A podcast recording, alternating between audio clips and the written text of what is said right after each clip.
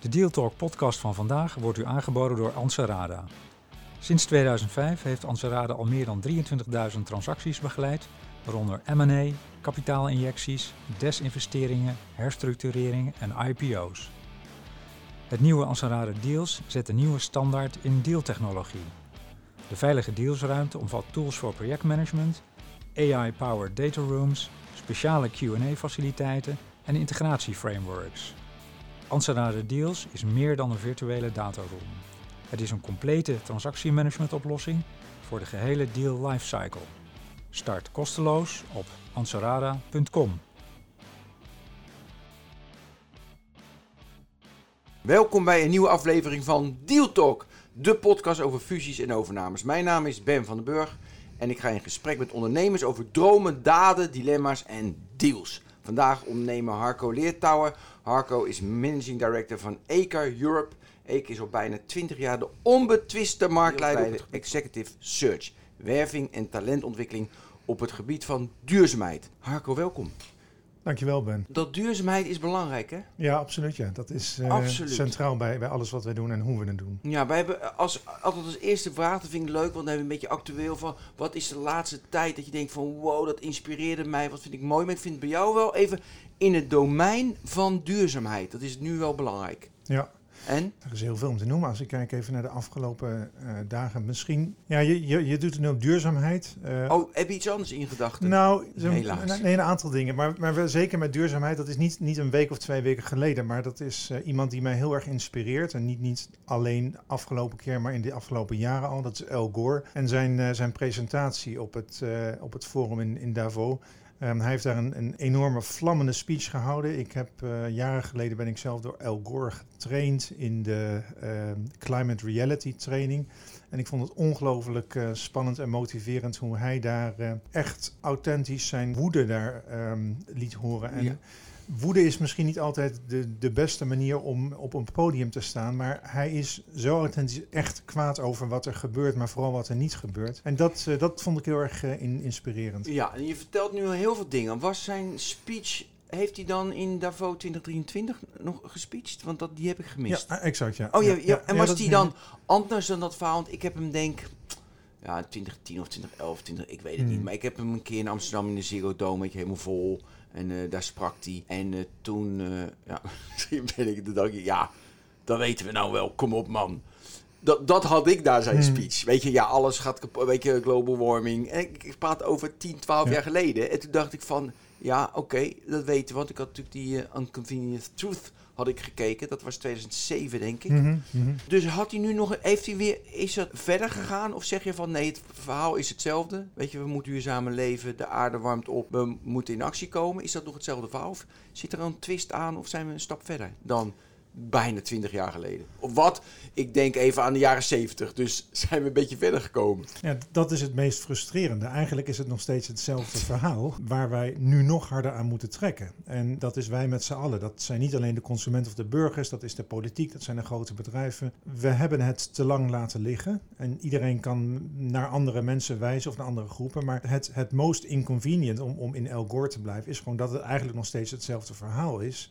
Eh, en dat de noodzaak nog veel groter wordt. Dus in januari 2023 had hij dus weer dat verhaal. En dan geeft hij zeg maar andere voorbeelden eh, van overstromingen, van branden, dat de urgentie nog groter wordt. Is zijn verhaal dan wel effectief? Ik denk het wel. Ik ben zelf eh, onderdeel van, van zijn beweging. Wij, wij vertellen het verhaal verder aan, aan mensen die misschien een ander verhaal horen of het net niet horen. Dus, dus dat merken we wel. Om mensen ja, zoveel mogelijk informatie te geven dat, dat mensen zelf keuzes kunnen maken. Ik denk dat het verhaal wel actief, effectief is. Hij, hij bereikt best wel veel.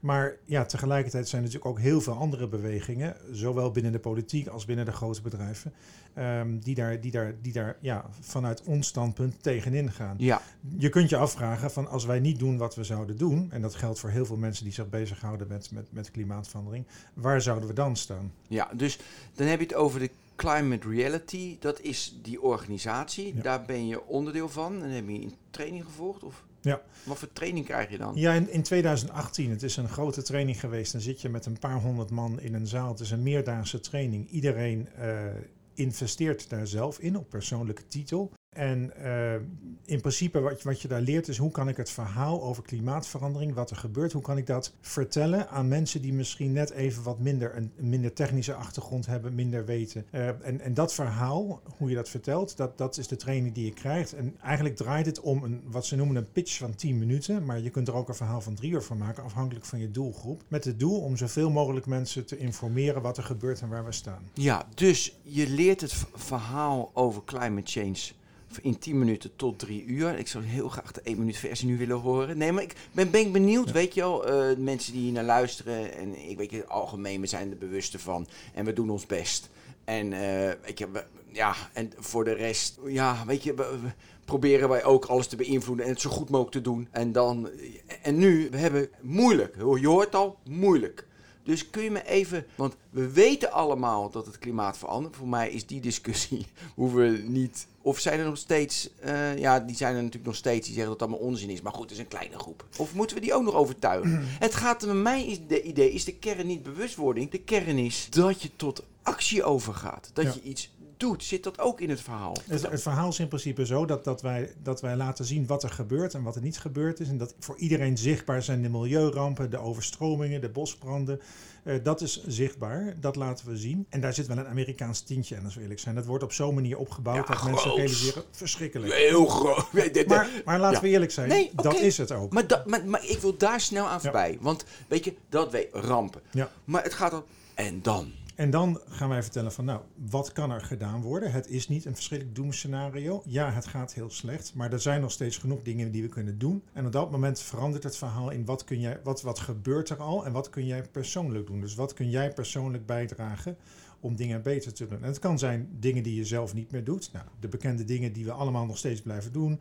Vliegen, skiën, vlees eten, et cetera, et cetera. Oh, ik ben net een weekend wezen skiën en ik heb ook vlees gegeten Was er in het hotel. Was er echt en, sneeuw, en, niet? en- en opgespoten sneeuw. Ja, maar daar heb je het. Ja. Da- Daar heb je het. Ik heb gevlogen daar Ja. naartoe. Nou, ja, Ja, alles wat je niet veel te grote auto gehuurd. Ja, Verschrikkelijk, Ja, ja. Alles wat niet mag, heb ik gedaan. Precies. En dat is precies wat we moeten doen. En dat moet iedereen zelf. Maar we kijken natuurlijk ook naar wat kunnen de grote bedrijven bijdragen. En uiteindelijk wordt het verhaal, krijgt het een positieve twist. En wordt er dan opgeroepen tot actie. Nou, en die actie die kan iedereen op zijn eigen manier doen. Eh, dus dat is, dat is heel kort hoe, hoe het verhaal in elkaar zit. Ja. Ehm, ik hoop dat wij daarmee mensen inspireren. Eh, en je zult nooit iedereen overtuigen. Er zal altijd een groep Ja, mensen... nee, tuurlijk. Hè, dat is bekend. Maar ik wil even naar die. Het is echt, weet je wel. Ik maak nu. Nou ja, het is wel gebeurd wat ik nu zojuist bekend heb. Maar ik probeer natuurlijk ook allemaal zo duurzaam mogelijk. Dus weinig vlees te eten en eh, nou, weinig vliegen. Dat, dat heb ik nog niet in mijn systeem. Elektrische auto heb ik. Nee. Maar eh, het gaat natuurlijk om, om die actie. En dat is. Je, vaak is gewoon externe incentive duur maken. Dat zie je met die hele energiecrisis. Weet je wel, maak het gas gewoon duur en mensen gaan 25% besparen. Hè, top. Toch? Ja, ben, ben ik helemaal mee eens. Ik denk dat uiteindelijk dat is voor de meeste mensen de, de incentive. Eh, Ja. dat, dat zie je, dat, we nemen nu kleine stapjes bij vliegen, bij de tax en Ja, dergelijke. Maar dat, dat zal toch voor mensen niet, niet de, grootste, grootste driver zijn. Aan de ene kant denk ik dat je gewoon heel, en dan, als we het even bij het vliegen houden, heel duidelijk moet kijken van waarom is vliegen zo goedkoop en waarom is treinreizen zo duur. Schandalig. Schandalig. Ja. Dat het vliegen zo Ja. goedkoop is. Dat moet echt niet meer Ja. kunnen. Nou, datzelfde kun je kijken naar, eh, als je gaat kijken, eh, je zegt zelf, ik, heb, eh, ik eet weinig vlees. Nou, er zijn veel mensen die minder vlees eten. We kunnen ook gaan kijken, waarom ligt dat vlees voor die prijs in Nou. de schappen? En waarom zijn biologische producten of zijn producten die niet gesubsidieerd worden door, hè, door de landbouwpolitiek? Nou, dat zijn natuurlijk allemaal vragen waar je naar kunt kijken. Ja, maar dat vind ik nu heel mooi. Want we gaan nu van zelfverantwoordelijk, minder vlees. Wat zijn de incentives? Of minder vliegen enzovoort. Wat zijn de incentives die je zelf kan doen? Maar als je zelf, weet je, joh, dat is echt een, de druppel meer een druppel. Maar je moet voor jezelf al prettig dat je doet. Maar dan gaan we naar grote. Uiteindelijk, weet je wel, moeten dus bedrijven eh, moeten maatregelen nemen. Overheden. En dat komt ook vaak van de druk vanuit de consument. Die zegt van ja, ik wil niet, eh, weet je, ik kies voor een, eh, een, een veganistische burger. En die van, eh, hoe heet die, van die Jacks heeft mijn vrouw altijd. Nou, die zijn echt lekker hoor. Hmm. Echt, jongen, ik kan hamburgers maken, vegan, echt top. Dus, maar dan gaat bedrijven en, ehm, en overheden. Dus we gaan nu naar de bedrijven toe. Want je zit bij Eke Europe, daar ben je MD van. Wat doet Eke precies? Ja, wij zijn een organisatie, wij bestaan 20 jaar en wij richten op ons op uh, executive search, dus het, het headhunten. Wij richten op advieswerk, advisory en talent management, maar alles binnen het sustainable domein. Dus allemaal posities die met Ja. duurzaamheid te maken hebben of met duurzame industrieën. Daar werven en selecteren wij. Daar geven wij advies over eh, hoe jij een, een duurzaamheidsteam, een sustainability team kan opzetten. Eh, en wij, wij helpen in het talent management, in bijvoorbeeld doorstroomtrajecten van, van, van hoe ziet je team er nu uit en hoe wil je dat over vijf jaar je team eruit ziet en wat moet je daaraan doen. En is duurzaamheid, eh, want de laatste tijd vind ik dat ESG best wel interessant. En is het dan alleen, alle- alleen maar die S van sustainable of pak je ook de environmental en de governmental elementen mee? Dus hoe kun je die termen een beetje Ja, ja. plaatsen? Nou, je, je ziet het eigenlijk heel erg veranderen. Eh, ik ben, eh, het bedrijf bestaat nu dit jaar 20 jaar, 2003 opgericht. Dat is ook het jaar waar ik zelf mijn, eh, mijn MBA afgesloten heb. En ik heb daar toen een, een thesis geschreven over corporate social responsibility. Zo heette dat vroeger nog. Ja. Corporate social responsibility binnen de In internationale welk jaar nog, want ik, even, 2003 was dat. 2003, ja. Ja. Ja, ja, Ja. dat was de tijd dat als jij een hoteleigenaar was en je, hang een, je plakt een sticker op de badkamerspiegel van please hang your towel, hè, kun je je handdoek ophangen om wasserettenkosten te besparen, dan was je een voorloper in de industrie. Nou, Ja. daar is natuurlijk in 20 jaar heel veel gebeurd. En we zien er ook een hele grote shift van met name in het begin veel focus op environment. Nou, dat, dat is er nog steeds en dat is natuurlijk veel breder geworden. Het gaat nu over, hè, dat ging over, over eh, uitstoot, CO2, nu gaat het over, over biodiversity. Je ziet een grote shifting richting meer social thema's. Oh ja, de S Ja. is natuurlijk social. Ik Ja, zei maar, Ja, maar ik, dat- maar ik- zat even fout, ja. Ja, dat komt dus nu. Hè. Daar zijn heel veel the- thema's die ook met diversiteit en inclusie te maken hebben. Maar natuurlijk governance. En daar heb je dan weer de link naar de politiek over, over wat er gebeurt op, op wetgeving en regelgeving. Dus je ziet daar een shift in, maar tegelijkertijd op, op alle vlakken is nog steeds ongelooflijk veel behoefte. En er is ook ongelooflijk veel onduidelijkheid. Nou, en daar, daar helpen wij bedrijven om daar de juiste mensen voor te vinden die dat kunnen doen. Maar Eke doet dus meer dan ehm, zeg maar, de sustainable, de environmental, maar ook de social en de government. Dus de hele ESG, daar, Absoluut. daar, richt, Ja. daar richten jullie je op. Ja. En je zei er moet nog heel veel in gebeuren. Waar zie jij nu echt dat je denkt van, jongen, jongen, jongen, dit slaat echt helemaal nergens op. slaat nergens op, weet ik niet. Maar ik denk wel dat, je, dat we gewoon zien dat, dat er ongelooflijk veel vraag is. Eh, en dat de profielen van, van, van de mensen, hè, de profielen nog niet altijd aansluiten op, op daadwerkelijk wat mensen ook meebrengen. Nou, daar zijn verschillende redenen Wat, voor. bedo- wat bedoel je daar precies mee? Daar, daar bedoel ik mee dat de, de kandidaten die gezocht worden, dus waar bedrijven van denken dat ze een bepaald profiel zoeken. Dus een, kandidaat, een bedrijf heeft een vacature en zeggen wij denken dat we dit zoeken. Als we dan gaan praten met die bedrijven, dan komen we erachter dat ze eigenlijk wat anders zoeken, een ander profiel. En tegelijkertijd zien we gewoon dat de instroom aan mensen gewoon ongelooflijk klein is. Dus de, de, er zijn gewoon te weinig mensen op de markt voor dit soort rollen. Met name, en dat is dan belangrijk, met Ja. name vanwege de ongelooflijke groei in, in de behoefte aan, aan reporting en, en, en wet en regelgeving. Ja.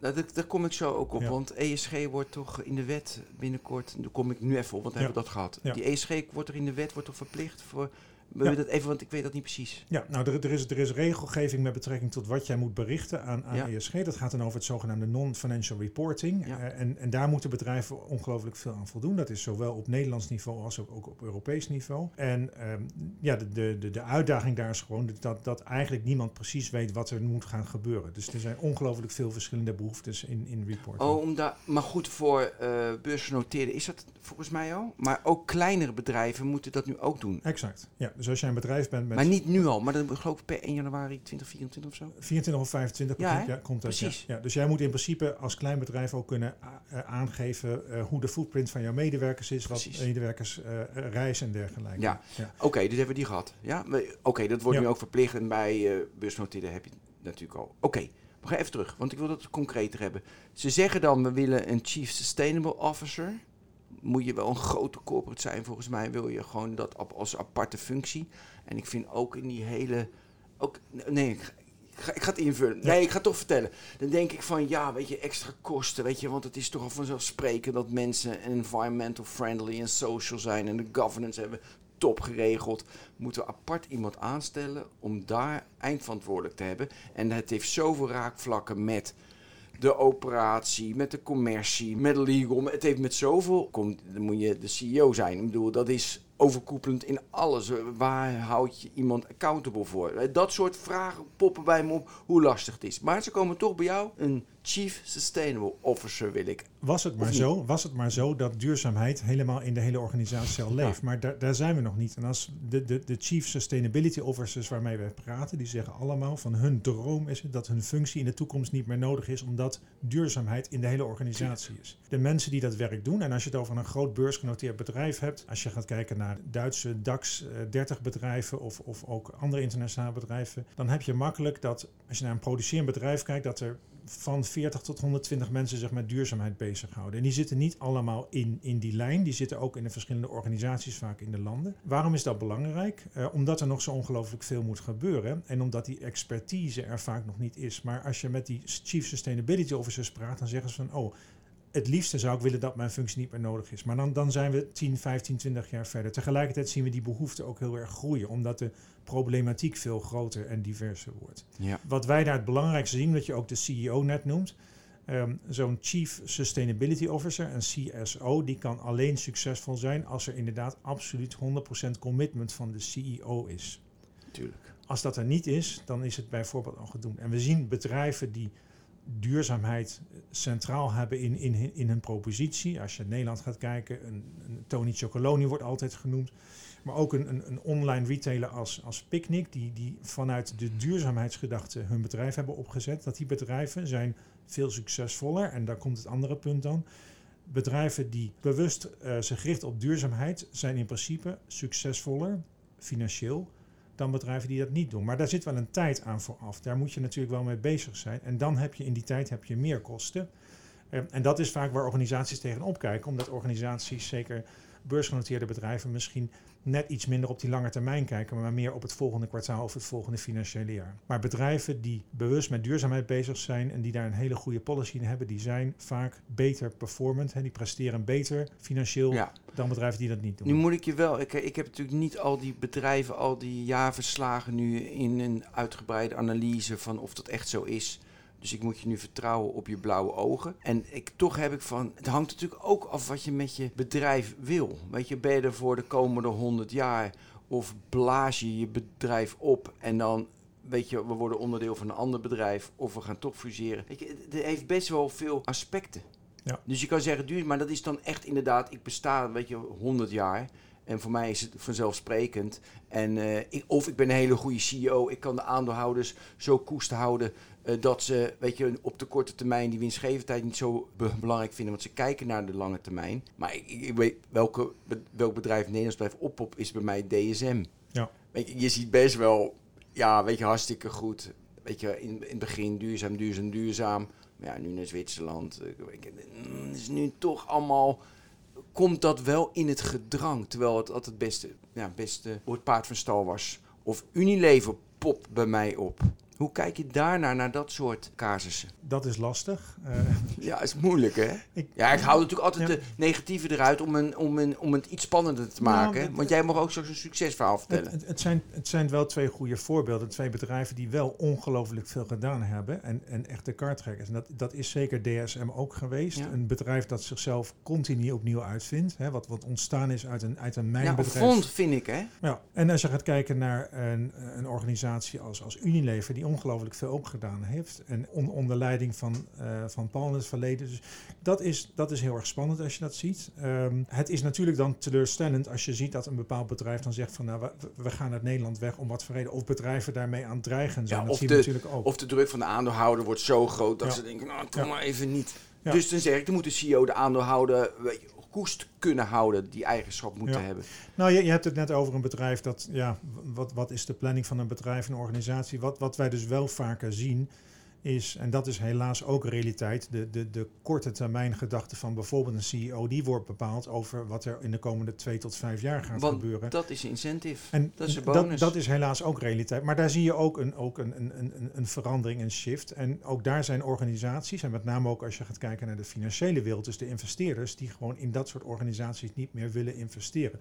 Dus dat is heel erg belangrijk. En daarom doen we ook vrij veel werk binnen de financiële wereld. Om vanuit daar, vanuit die hoek, de pressure eh, op, op organisaties te zetten. Ja, dat het gewoon niet acceptabel is. Hoe kwam je bij Eke terecht? Want je zat in Duitsland. Daar had Ja. Je, ja, je vertelde het in het voorgesprek. En ik vond dat best wel een mooi verhaal. Je had een heel mooi Duits woord. Even het Duits woord noemen. Ga ik je zo vertellen. Je, je Ja. zat in Duitsland Ja. met drie collega's, kleine BV, eh, met z'n vieren dus. Ja. En, en, en jij had één onderdeel. Ja. En toen, nu komt het woord. Nou komt het woord. Nou ja, we hadden een bedrijfje met, met, met vier personen. Dat, iedereen deed zijn eigen ding binnen dat bedrijf. En dat waren vier one-man shows. Of eigenlijk drie one-woman en één one-man show. En, eh, en dat was ook recruitment. dat was ook recruitment, ja. Ik heb, ik heb 15 jaar in de, in de werving en selectie gezeten. Op een gegeven moment wilde ik me meer met duurzaamheidsthema's bezig gaan houden. Ik, ik woonde en werkte in Duitsland. En, ehm, eh, en toen ben ik mij gericht op, op duurzaamheid. En dat, dat paste ook bij, bij, bij het verhaal over El Gore, wat ik net vertelde. En eh, iedereen deed daar zijn eigen specialisatie. En mijn specialisatie, eh, zeiden zij, was mijn groenkraam. Dus- Groenkraam! Groenkraam, dus het groene gedoetje, om het even te Ja. vertalen. Dus, dat, dus dat deed ik. En ehm, wij hadden eigenlijk geen, geen, geen, geen snijvlakken. Iedereen deed zijn eigen business daar. En, en we hadden een umbrella brand en een, en een BV'tje waar we wat in stopten om de visitekaartjes te drukken en de, en de brochures te printen.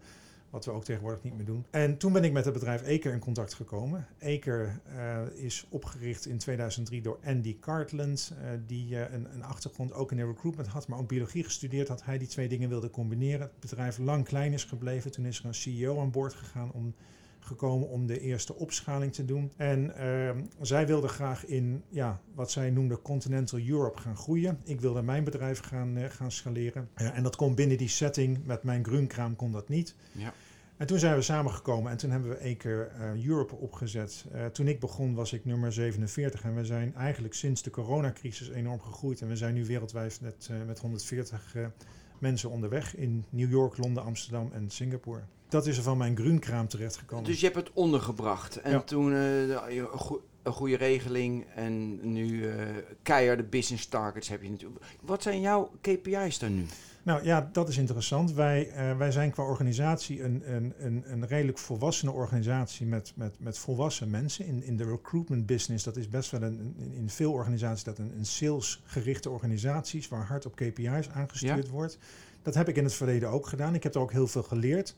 En ik ben ook blij dat ik dat gedaan heb. Tegelijkertijd wist ik dat, wij, dat ik niet in de toekomst in een organisatie wilde werken waar ik alleen maar moest mensen aansturen op hoeveel cv's, eh, cv's er- eruit sturen, hoeveel cold calls ze doen, hoeveel belletjes met klanten. En dat hoeft in de organisatie ook niet wat wij doen, want wij werken met mensen die gewoon veel ervaring hebben in het vak en mensen die ongelooflijk zelf gemotiveerd zijn. Dus wij hebben natuurlijk die, die data, die, die, die gegevens hebben wij ook, maar wij sturen er niet op aan. Dat heeft ook zeker te maken met het niveau van, van de rollen die wij bezetten. Dat zijn allemaal mensen die qua jaarsalaris boven een ton zitten. Ehm, en dat vraagt om een andere proces. Daar ben je veel meer bezig met consultative selling. En daar ben je niet bezig van ik wil mijn wekelijkse targets halen. Ja, maar je hebt toch wel gewoon KPI's die je wil halen. Je wilt toch eh, aan het eind van het jaar gewoon zoveel omzet hebben.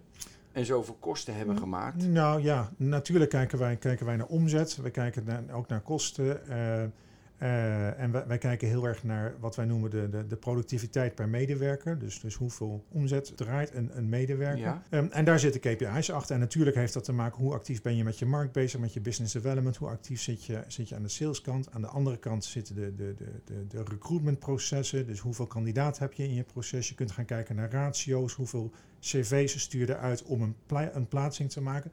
Dus die gegevens hebben wij wel. Maar wij hoeven daar veel minder op aan te sturen. En de non- de non-financial KPI's, hebben jullie die ook?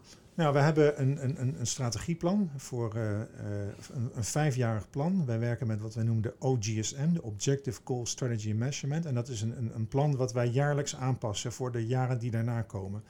En daar kijken wij bijvoorbeeld inderdaad naar groei, daar kijken we naar de impact die we maken. Om daar een voorbeeld te geven, als wij een, een, een kwartaals- of een jaarpresentatie hebben met het hele internationale team.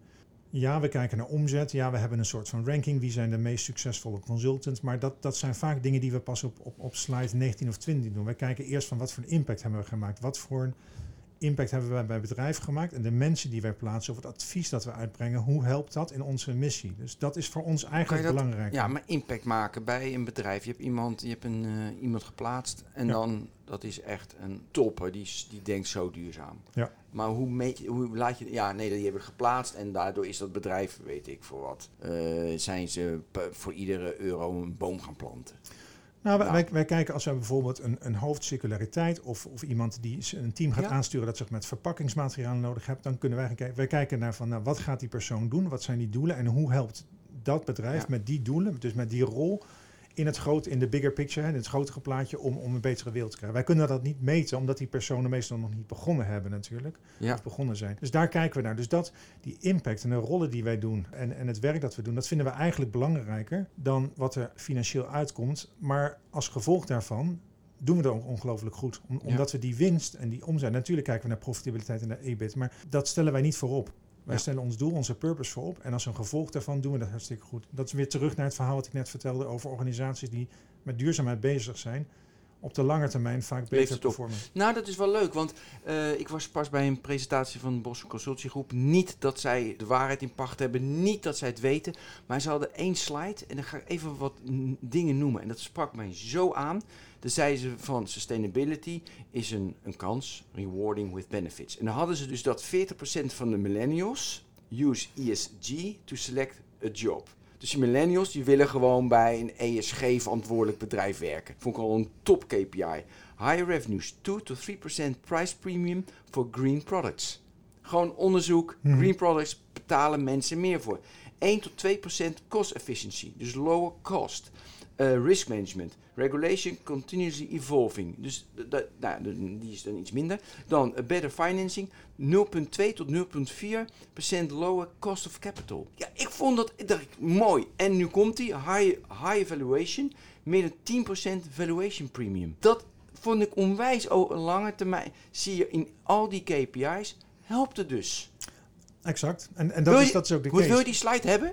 Die, die wil ik wel hebben. Die ga Die ik is een goede slide. hè? Nou, maar wat, wat wij dus zien, en dat, dat is heel erg leuk, en dat is ook een beetje de, de, de, ui- de, de, de uitdaging voor veel Chief Sustainability Officers. Een van de, een van de, de competenties waarop we kijken, van kan iemand vanuit die sustainability silo sustainability operational maken en om dat echt in, in de organisatie te brengen. Want die sustainability officers, die hoeven dat werk niet te doen. Je moet Ja. andere mensen, eh, wat wij in het Engels noemen, influence en impact maken, zodat Ja. die andere mensen dat werk gaan doen. Tuurlijk.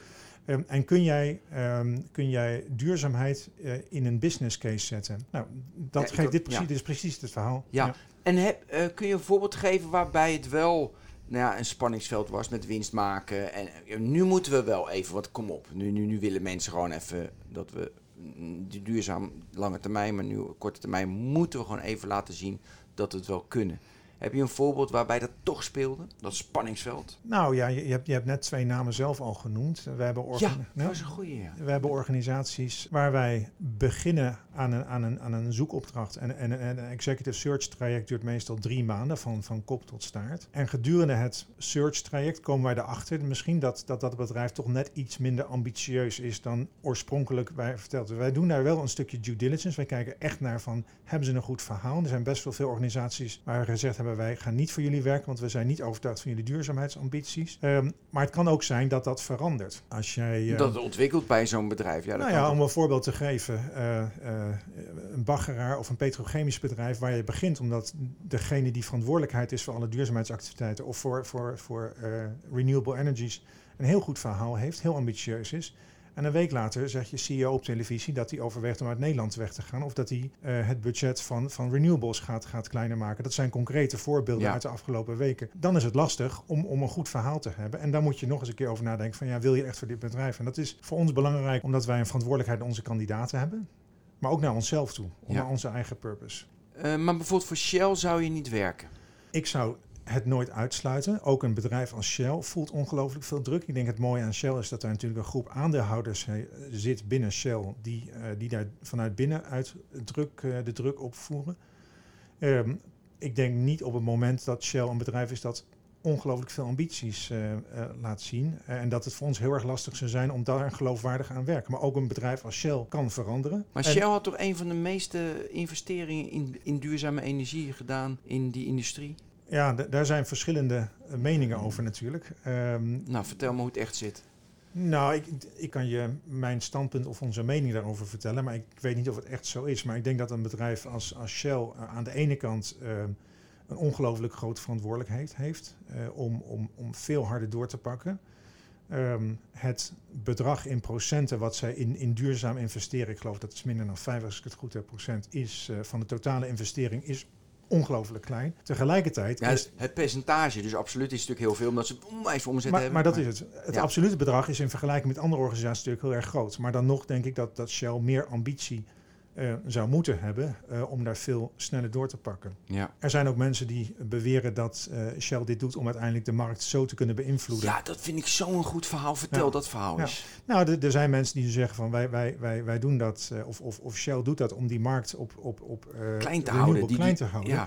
En zo nog verder en langer door te kunnen gaan met... met het is heel cynisch. het, het is heel cynisch, het kan. Ehm, eh, da- daar zul je nooit een eerlijk antwoord op krijgen, denk ik. Nee. Maar het zijn wel vragen die ons bezighouden voordat wij met bepaalde rollen en bij bepaalde organisaties beginnen. En ik kan je daar twee voorbeelden geven. We hebben onlangs een, eh, een, groot, eh, een grote organisatie die bezighoudt met, met fast fashion. Eh, nou, duurzaamheid en fast Ja, fashion, dat gaat niet altijd samen. Ehm, dat bedrijf heeft een hele goede case gemaakt. Dat ze zegt van we weten waar we nu staan. We weten dat we beter moeten worden. Vanuit mijn optiek minder slecht, maar zij willen beter worden. En wij weten dat als we dat bedrijf gaan ondersteunen, dat dat zo'n ongelooflijk grote impact heeft wereldwijd op katoenproductie, op de boeren en dergelijke. Dat we gezegd hebben, we willen dat graag doen. Er wel van bewust zijn dat, dat het niet altijd positieve reclame is als wij met, dat, met die organisatie geassocieerd worden. Nou, een andere kant is een, een grote investeerder die, eh, die bij ons kwam pitchen of wij voor hun wilden werken. En gaandeweg gedurende het bedrijf, of gedurende het gesprek bleef eigenlijk dat dat bedrijf, ja, de ambitie was van wij, de Chief Sustainability Officer of de Head of ESG. De main purpose is dat ehm, om, om de board, en die board zat in een ander land, eh, te overtuigen dat ESG is not a necessary evil. Dus dat was zeg maar het ambitieniveau van de organisatie. Nou, op dat soort momenten dan haken wij af, dan Nou, zeggen we van nou liever niet. vermoeiend Ja. dit zeg.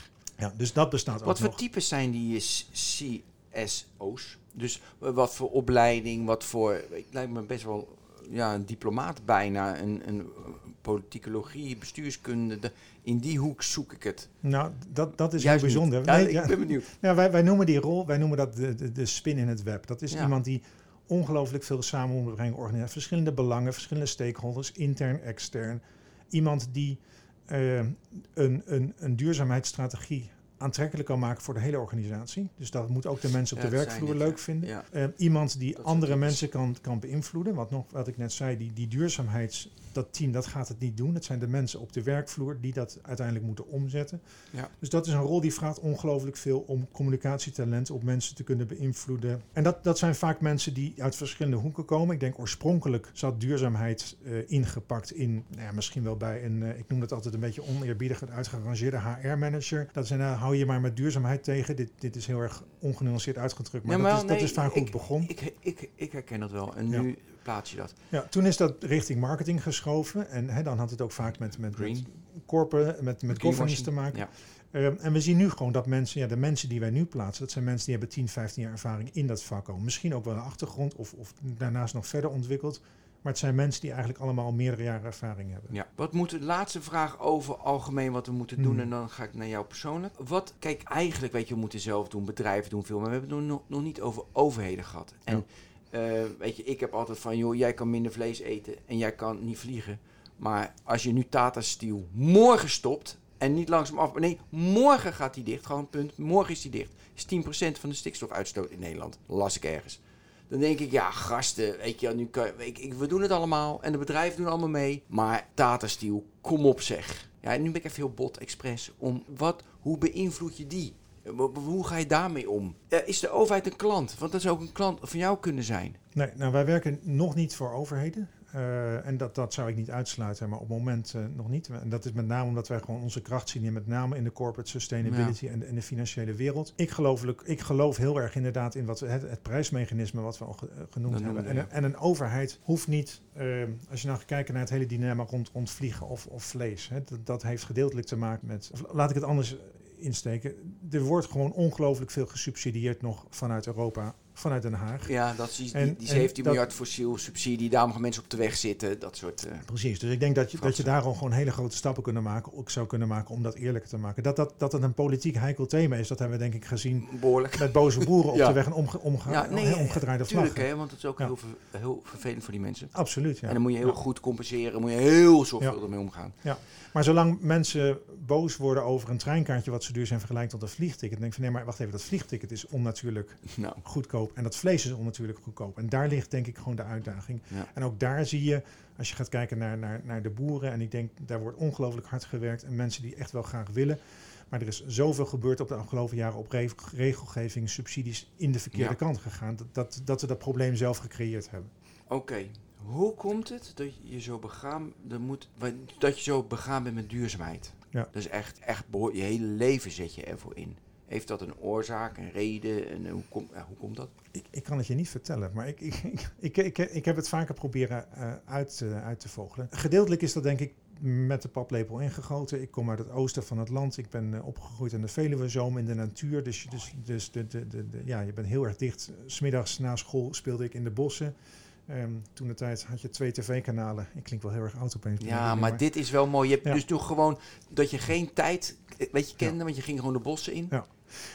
Nou, dat, dat is een beetje hoe ik opgegroeid ben. Mijn, mijn familie heeft altijd groen gestemd. Ik geef wel eens vaker het voorbeeld dat eh, als ik vroeger, toen ik 8, 9 jaar was, ik mocht voor het eerst naar de supermarkt. Dat eh, als ik dan met een plastic tasje van de supermarkt terugkwam, dan had ik dan een dubbeltje of een kwartje voor uitgegeven. Dan moest ik het aan mijn moeder terugbetalen. Niet zozeer vanwege dat dubbeltje of dat kwartje, maar gewoon van het feit dat Ja. toen al bewust was van ja, plastic tasjes zijn niet nodig. We hebben genoeg eh, herbruikbare katoenen tasjes liggen. Nou, dat is een beetje, denk ik, de achtergrond waar ik opgegroeid ben. Ehm, ik, ik denk een ander moment wat, wat voor mij tekenend is geweest, is, ehm, de geboorte van, eh, van onze twee dochters in 2012 en 2014. Eh, die, eh, die meiden zijn allebei veel te vroeg geboren. Tien, jaar, tien weken en acht weken te vroeg.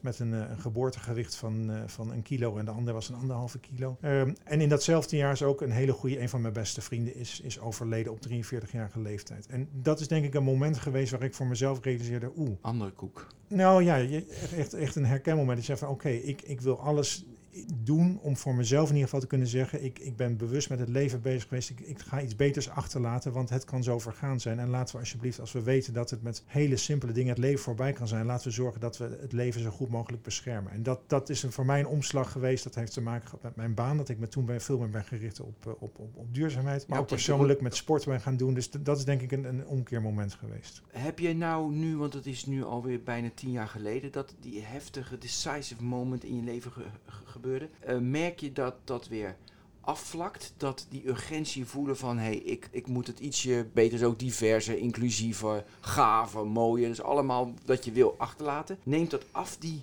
die, die, die intrinsieke In- gevoel? Of wordt het juist meer? En wat bepaalt dan dat als het meer wordt?